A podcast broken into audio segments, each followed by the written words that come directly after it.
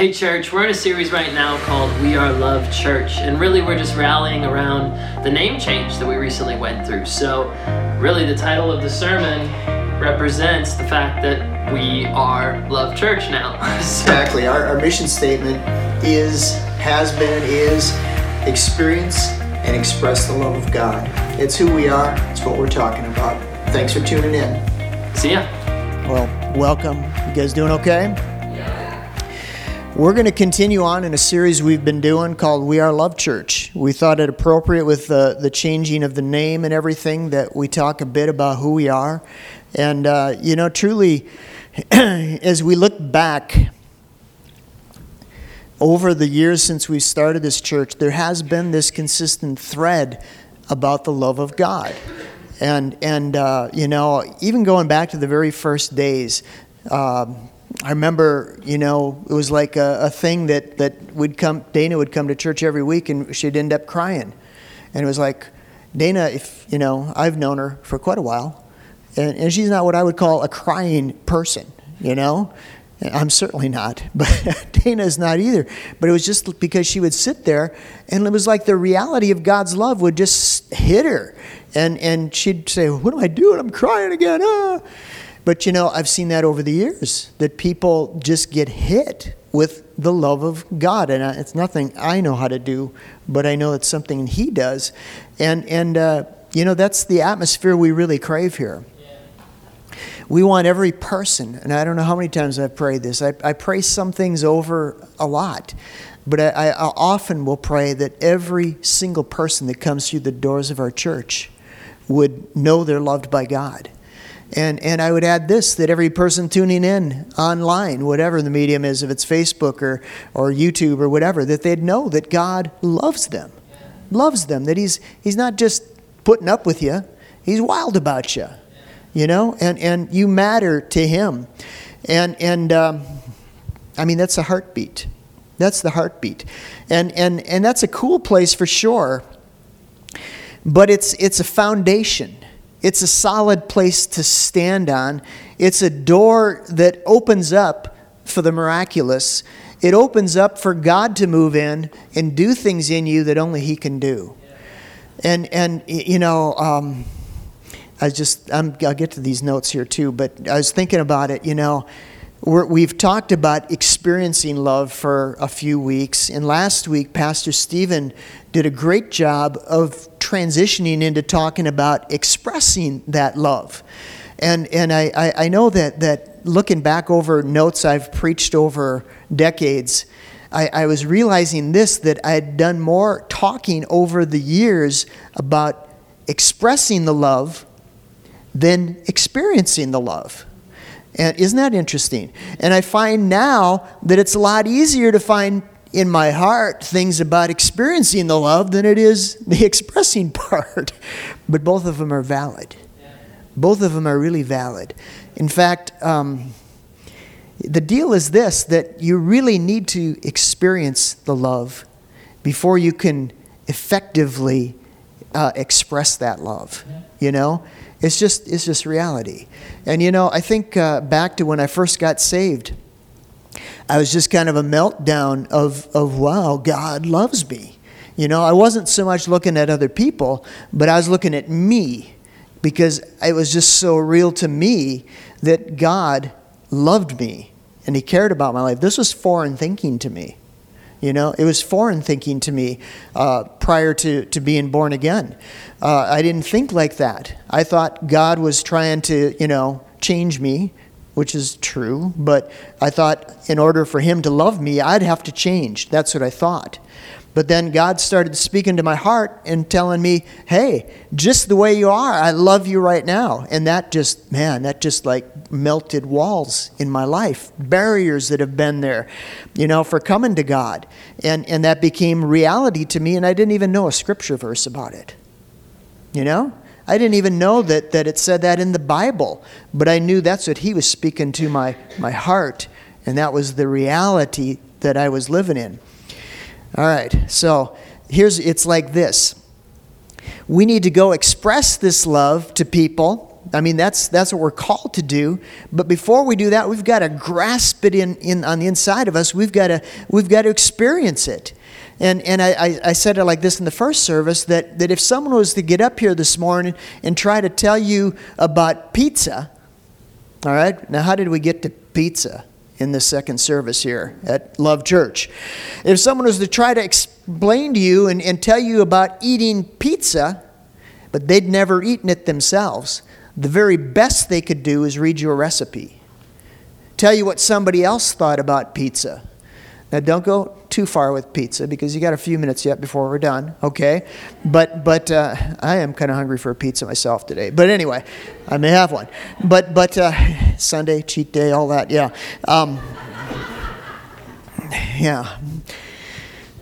But if somebody has experienced it, if they've tasted pizza, they can come to you and they can talk about pizza in such a way that you go, "Wow, that guy that guy's been there." He, he, he knows what he's talking about. Man, I never heard anybody talk about pepperoni the way that guy talked about pepperoni, but I'm, I'm wanting some pepperoni after I hear him talk. See, that's what God is all about. That's what He wants to do in our lives. He wants us to not just go out and tell people some doctrine, not just tell them some concept that, that you heard someone else say, but He wants us to go out and tell people what's real to us. What's real, that He's real to us. All right, now let me look at what I was talking about. Well, you know, I was going to start with Ephesians 3, but basically, you know, there's a pray, prayer that Paul prayed there for the church that I've been using here at the beginning of these messages. But the, the key to it is this that I've been going to is that, that he's praying for this church at Ephesus and he's praying for us because the Holy Spirit directed him this way. He's praying this that the foundation we stand on, that the, the soil our roots go down into, is this foundation called the love of God. That's where we stand today, folks. We stand on the love of God.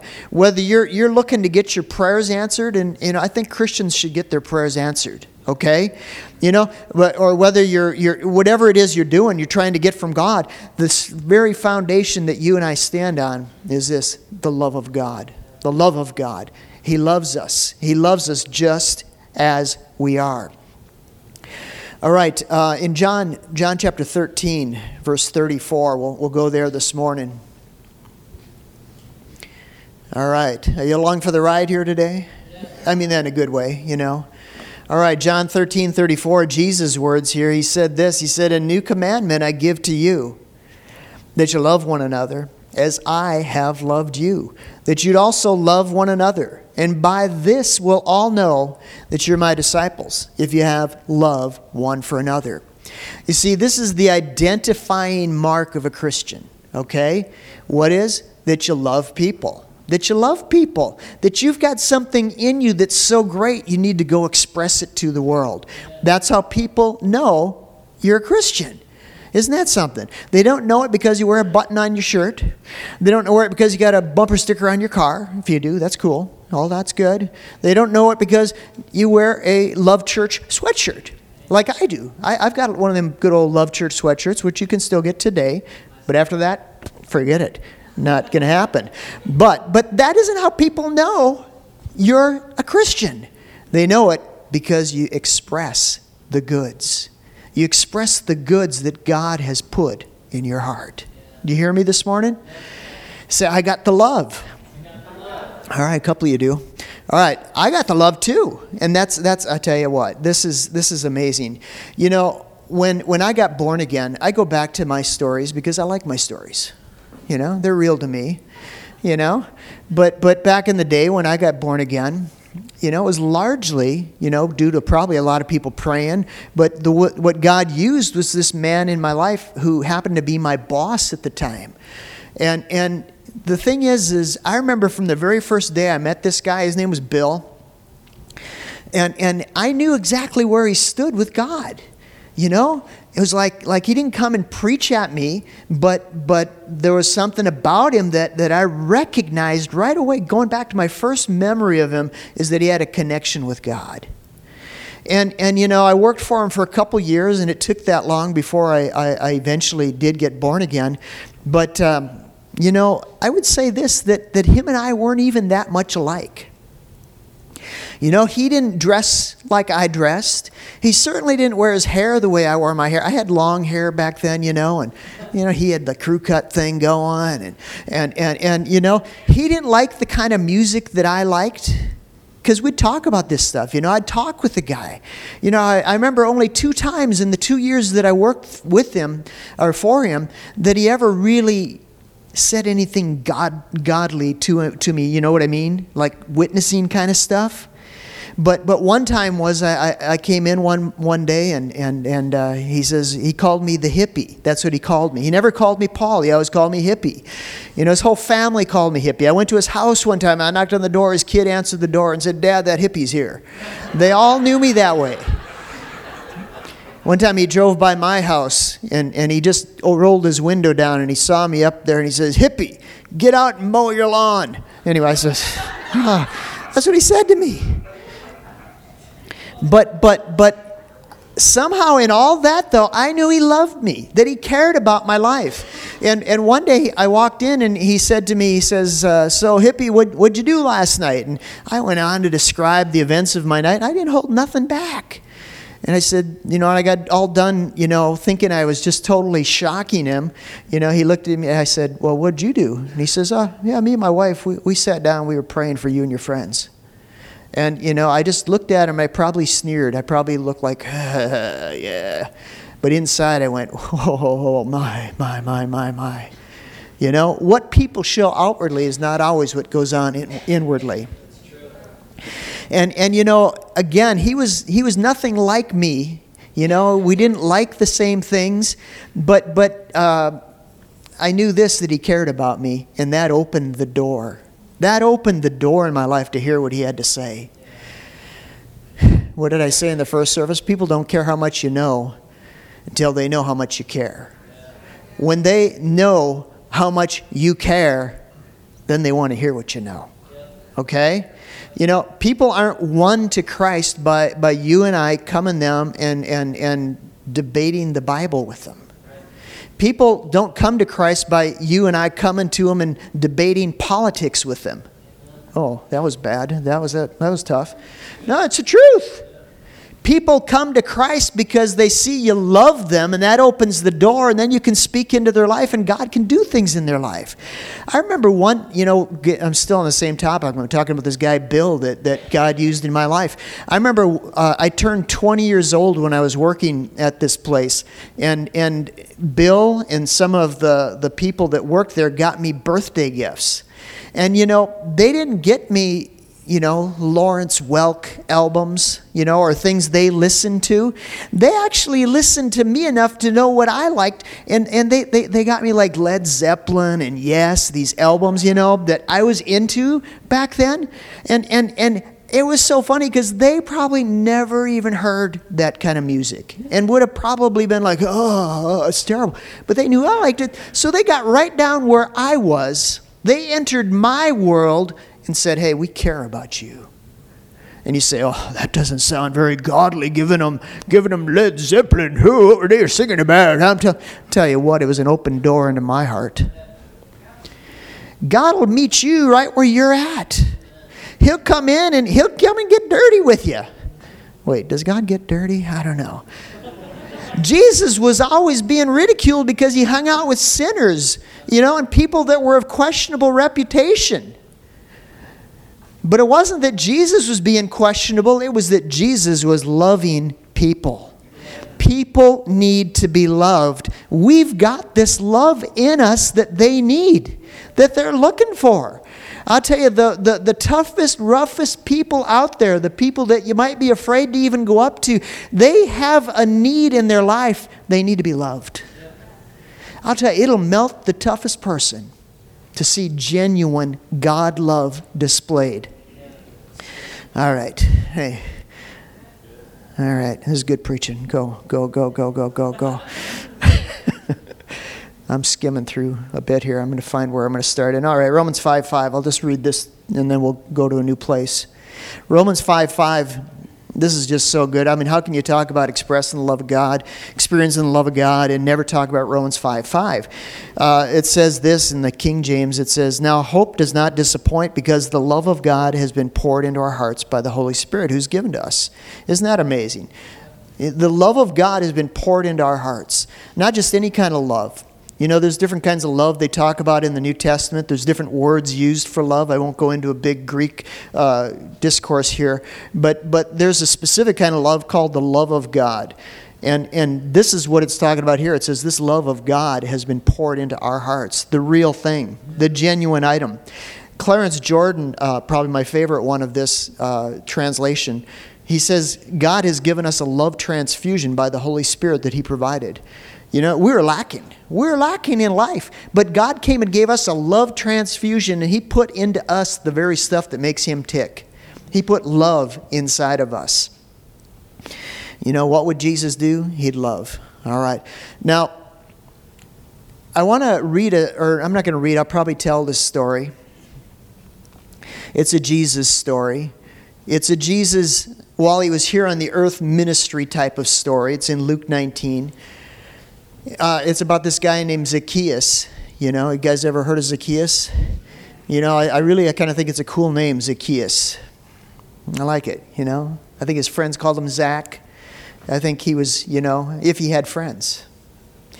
But uh, I want to challenge you with this that when you read the Gospels, I've done this. I've read the Gospels and I'm, I'm awed at, at, you know, Peter, James, and John walking with Jesus and how they viewed Jesus and everything. And, you know, I get, get you know, like, wow, what would it have been like to have been one of them guys?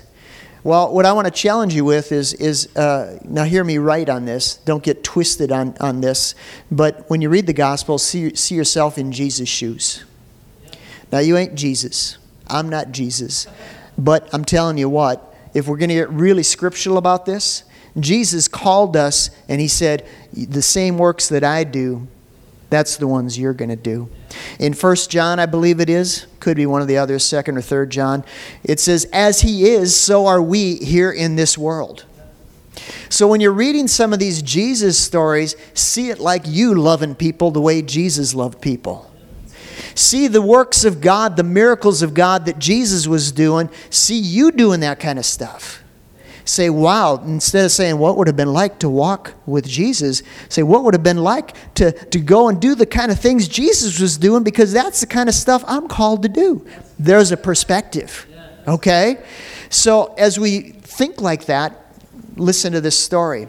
So Zacchaeus you know, the very first thing it tells us about this man named Zacchaeus in Luke 19 is, is that he was a tax collector and that he was rich. And you think, well, why does it even tell me this stuff? Because, well, it gives you an idea of the kind of person we're dealing with here.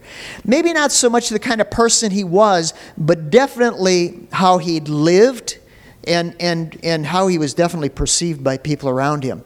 You see, tax collectors, you know, you may not have a high opinion of a tax collector today, I don't know, you know, but, but it certainly was not like it was back in the days of Jesus.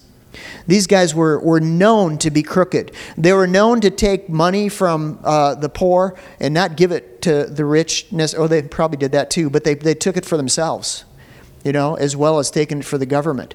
They would skim off the top, and therefore it says here Zacchaeus was a tax collector and he was rich. Let me tell you something else about him that you, you probably could figure out is he did not have a lot of friends. People did not want to buddy up with Zacchaeus. People weren't sitting out by the coffee pot saying, So, what'd you do this weekend, Zacchaeus? You know, no, that didn't happen. That guy was probably by himself, a loner. And in fact, here when we find Zacchaeus, he's in a crowd, but but he's alone. Have you ever been in a crowd and felt alone? And and and okay, let me go on. Another thing that it points out about Zacchaeus is that he was short. What is the Bible? The Bible's so real. It tells you everything. It says he was short. And so right there, I, I kind of, you know, identify with the guy because I'm not the tallest guy around. I think, wow, yeah, he's short. I get it. So being short is, is really a bummer when you're in a crowd because you can't see, you know? You can't see over people's heads. You know, I remember one time when we took our girls when they were just little to the Billy Graham crusade, and it was such a crowd, it was crazy. We were pressed against you. I, I think you could have literally lifted your feet and been carried by the crowd. It was so massive. And, and, and uh, we held the kids up so they could breathe. Hey, you know, there's air up here. Go ahead, look around. You can see, you know, I had him on my shoulder or whatever, up, up above the crowd. Well, Zacchaeus he was a creative guy as well because in this crowd that he couldn't you know see beyond he was short in this crowd that he was probably despised in this crowd he wanted to see the person that was coming and it was jesus he got up in a tree and and so he could see jesus coming now what i love and what i want to put this whole point of my story here is what's about to happen is Jesus walks through the crowd, and what does he do? He walks right up to the tree that Zacchaeus is in, and he points at Zacchaeus and he says, Zacchaeus, come down from that tree. And again, there's a Sunday school song that pops in my head right now, and I'm refraining from singing it. But, but I'm telling you this, though. He looked at Zacchaeus, he says, Come down from that tree because I'm going to your house today to eat. Now, don't, don't read that and think, well, Jesus was sure arrogant. He just invited himself over for dinner. No, Jesus was breaking down the walls that had kept Zacchaeus out from enjoying life, that made him feel maybe subhuman, made him feel like he didn't fit in, maybe his whole life. Maybe that's how come he got into the profession that he did and the lifestyle that he did, because he might have felt like he was, he was always picked on as a kid. I don't know. But I'm telling you, this is the very person Jesus goes to and says, Zacchaeus, you're the man. I'm coming to your house. He gave him worth. So, what I love about this is that Jesus just didn't love the cool people. Jesus loved the people that were, for whatever reason, unlovely. Jesus has love for every person. Now, in the last couple weeks, I've read a lot of stories about Billy Graham. Has anybody else read some?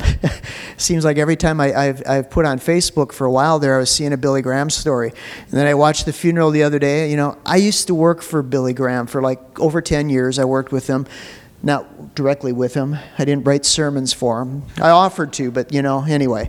I, I but but but you know so i had an interest in it and so i did watch and i heard i heard one of his daughters i think it was ruth got up and said said said it seems like everybody's got a billy graham story. And then she proceeded to tell some of her billy graham stories which were pretty cool. But um, when I was reading some of these, the one one of them that stood out to me was was one that Keith Hershey put up. Now, Keith is going to be here in April, and uh, that's not why I'm telling it, though. But uh, I, have heard Keith tell this story to me before, but then he, he, he wrote it down so nicely and put it on Facebook and actually shared it on a private Billy Graham employee account because I thought people might enjoy reading it. But when Keith was a young man, he was probably, I think, in his early 20s he worked for a missions organization, and uh, he was he was doing some cool stuff, going overseas, going to you know the Middle East and Africa, and and uh, the head of the missions organization that he worked for invited Keith to to uh, come with him to a dinner that was for about 120 evangelists. Okay. So he gets to this meeting, and he, Keith says he looked around and he me- immediately felt inferior. He immediately felt out of place because he looked around. Two things he noticed is one is that he was the only quote unquote young person in the room. And the second thing he noticed is that the people that were in this room were, were people of a caliber that they were like household names where he grew up. You know, there's people like Bill Bright and Loren Cunningham and, and, and Louis Palau and Billy Graham. I mean, you may not know these people. I've read some of these people's life stories myself, and I'd be like, wow, cool. Loren Cunningham, he's the head of YWAM, started it. And, and, and, and so, anyway, Keith said, I looked around and I just felt so out of place. Have you ever felt like that? And so what Keith said he did is he went and he sat at, at, a table that was way over on the side, you know, away from the action. And all by himself, he went and sat down there at this table. And he said he's looking, you know, down, whatever, at his napkin or something. And, and all of a sudden, somebody comes up to him and says, Is this seat taken? Can I sit next to you? And he looks up, and it's no, no other than Billy Graham himself, sitting right next to Keith.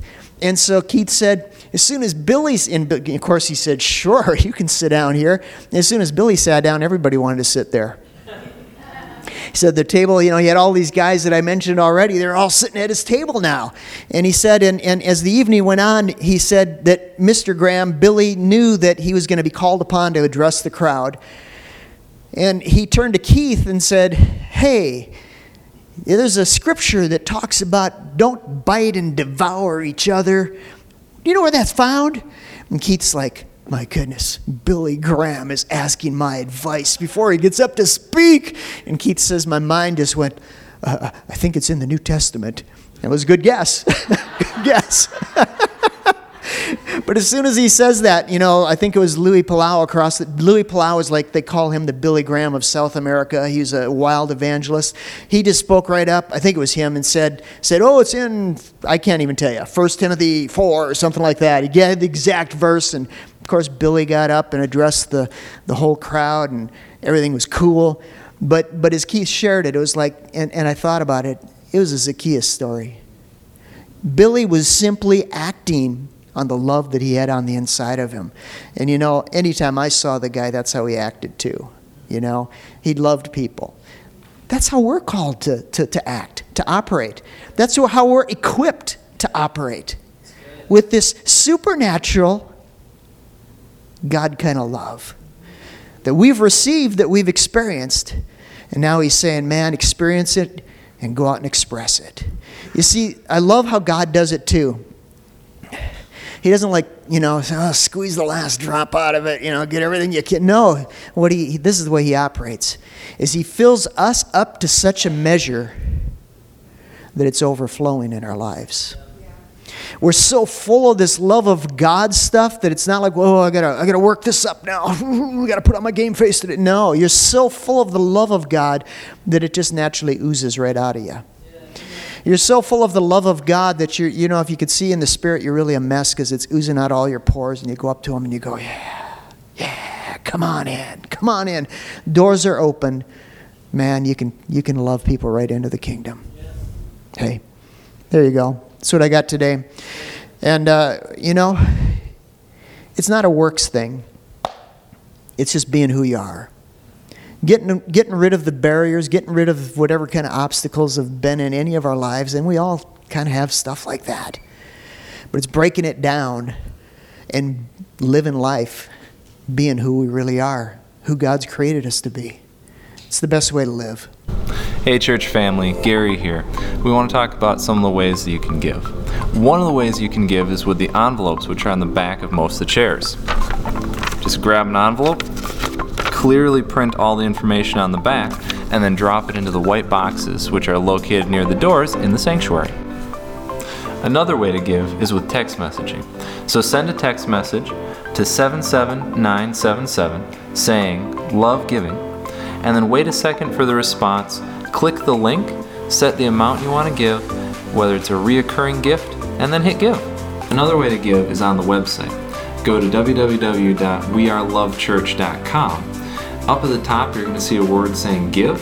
Click that. You'll see a button that says click here to give. So go ahead and click it. And then it's going to take you to a page asking you the amount, whether it's a one time gift or reoccurring gift. Go ahead and hit next and then confirm. Another way you can give is with the Love Church app. You can download it from the iOS Store or the Google Play Store. Once it's installed, just open it up. You'll see a button that says Give. Tap that, select the amount, whether it's a one time gift or a reoccurring, and then hit give.